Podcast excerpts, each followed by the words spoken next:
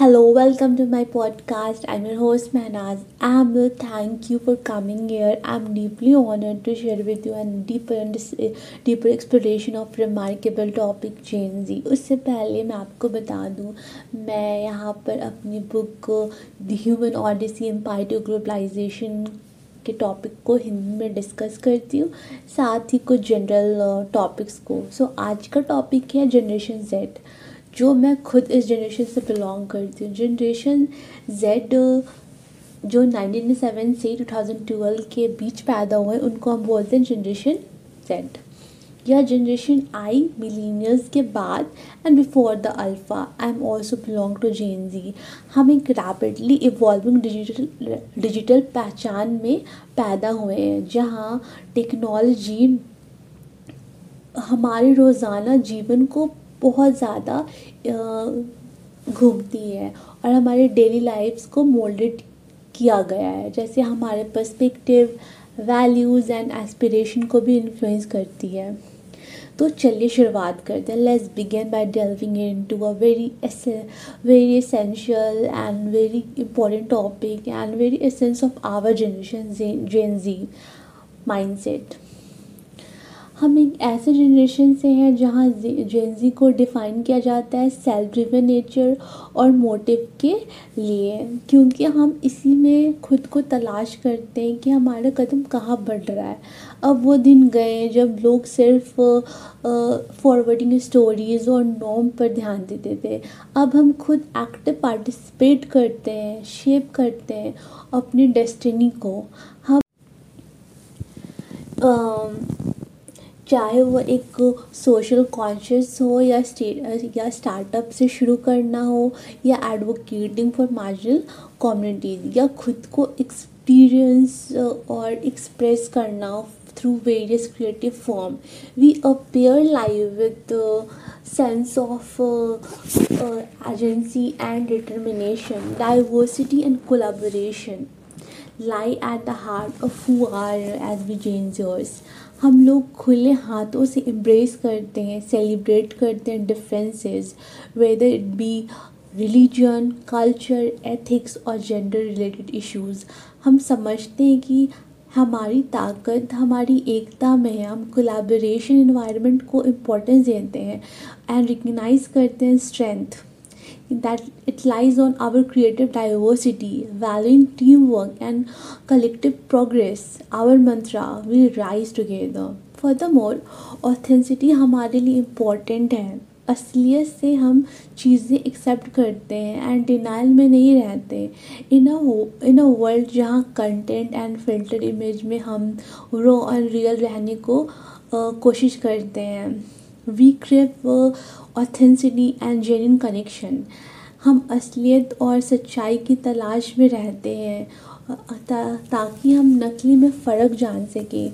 ये एरा में हमने बहुत चीज़ें देखी हैं कि लोग filtered image filtered personality and बहुत चीज़ें ऐसी हुई हैं कि हम इसमें अब रिकगनाइज़ करते हैं और हम ऑथेंसिटी को वैल्यू देते हैं। हम अपनी अवेयरनेस को इम्प्रूव करते हैं। और हम चाहते हैं कि हमारी एबिलिटी इसको समझने में लगे और हम इम्प्रोवाइज़ करते रहें। हमारा awareness social and environmental issues को एक फ्यूल देता है कि हम एक सही पोजीशन पे रहें और उस पर एक एडवोकेसी स्टैंड लेते हैं चेंजेस के लिए। ऐसे बहुत सारे न्यू चीज़ें हमारे जनरेशन में एक्सेप्ट हुई हैं। अनलाइक हम प्रीवियस जनरेशन की तरह बस एक चीज़ में बंधे नहीं रहना चाहते। जिन जनरेशन जेड के कैटेगरी में हम चाहते हैं कि हम अपने पुराने से पुराने नॉर्म्स को बस एक्सेप्ट या डिनाइल ना करें, हम उस पर जाएँ, फिर हम उसको देखें, उसको समझें एंड फिर हम अपने आप से उसको इम्प्रोवाइज़ करें। हम, हमारे जनरेशन में चीज़ें इनोवेट हुई हैं। आइडियाज़ एक्सेप्ट हुए हैं रिकॉन्सेप्चुलाइजेशन हुआ है। हाँ जैसे कि मैं बता दूँ, जैसे spirituality atheistic different mindset business का संगम, से हम एक डाइवर्सिटी अप्रोच में नेविगेट करते हैं। हमारे पर्सन हमारे पर्सनालिटी एंड कलेक्टिव थॉट को पावरफुल पावरफुल व्यू में चेंज करने के लिए ये हेल्प करती है।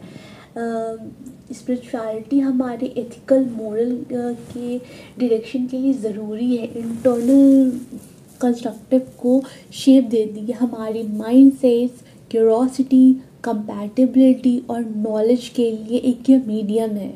यह एक ऐसा ज़रिया है जो जेनजी के चैलेंज करता है कि सिर्फ़ हम सवाल नहीं उठाते, हम सोचते हैं ऑब्ज़र्व करते हैं एक्सपेरिमेंट करते हैं न्यू थिंकिंग क्रिएटिविटी हमारी ड्राइविंग फोर्स है ये, जिससे हम नए नए डेटा को एक्सप्लोर करके फ्यूचर को फिर से री एक्सप्लोर करते हैं. ऑन्टरप्रनरशिप सिर्फ़ एक बिज़नेस वे से नहीं, या एक दृष्टि का एक ऐसा जो हमारे जो विज़न है, वो इसका एक ऐसा तर्क है, जो हमें बताता है कि टेक्नोलॉजी सोशल मीडिया और हमारे डिफरेंट स्किल को कैसे हम यूज़ कर सकें।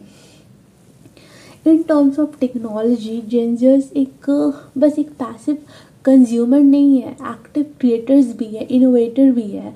The era of artificial intelligence coding digital designs and Gen Z also rise and इसमें वो फ्लुएंट भी हैं। डेवलपिंग ऐप हो या सोशल इश्यूज या सोशल मीडिया प्लेटफॉर्म में एक्टिव रहना we are we are just want to explore something and do something very nice. Uh, Gen Z represent convergence of individuality, resilience, and social consciousness. We are uh, we are generation driven by purpose, authenticity, and decision to make a difference. As you know, every coin has two sides. ये generation is ये generation known है innovation resilience and progressive mindset से but there certain negative aspect also जिसको हमें attention देने की भी ज़रूरत है, क्योंकि हम इस चीज़ को डिनाइल नहीं कर सकते हैं। एक ऐसा ट्रेंड स्टैंड आता है जैसे ओ टी टी जिसे हम बोलते हैं ओवर द टॉप प्लेटफॉर्म जो पर ज़्यादा डिपेंड मतलब लोग, यहाँ हमारे जनरेशन के लोग, यहाँ पे ज़्यादा डिपेंड होते हैं इंटरटेनमेंट के लिए स्ट्रीमिंग सर्विस का राइस के साथ। जनरेशन जेड के बहुत से लोग खुद को टीवी शोज़ और मूवीज़ बेंज वॉचिंग में लगे हुए मिलते हैं। ये हैबिट अक्सर लोगों को डिप्रेस और सेल्फ डाउट में भी डाल देती है। ये हमारी जनरल लाइफ को बहुत इम्पैक्ट कर दी है। हम कंपेयर करते हैं, हम चीज़ों को देखते हैं कि हमारी तो नहीं, हम इससे बहुत ज़्यादा तुलना करते हैं जो कि गलत है। बट बात है कि हमारी माइंड थोड़ी फ्रेजाइल है, हम इसको भी ध्यान रखते हैं। एंड लाइक हमारी डेली लाइफ एक्सरसाइज एजुकेशन ये सबको बहुत ख़राब करती है और बहुत से लोग इसको छोड़ भी देते हैं, अपनी एजुकेशन पे ध्यान नहीं देते हैं एक्सरसाइज पे, अपनी हेल्थ पे। और ये एक प्रॉब्लम है, फिर ये बदल जाती है, जो ज़िंदगी को बाद में परेशान कर जैसे स्लीप जैसे स्लीपिंग डिसऑर्डर इंसोमनिया ये आम बात है जनरेशन जेड के मेंबर के लिए। रात तक जागना और अपने डिजिटल गैजेट में डूबे रहना एंड नेक्स्ट डे बेचैन लीजी फील करना या एक पैटर्न एक हैबिट में बदल जाती है।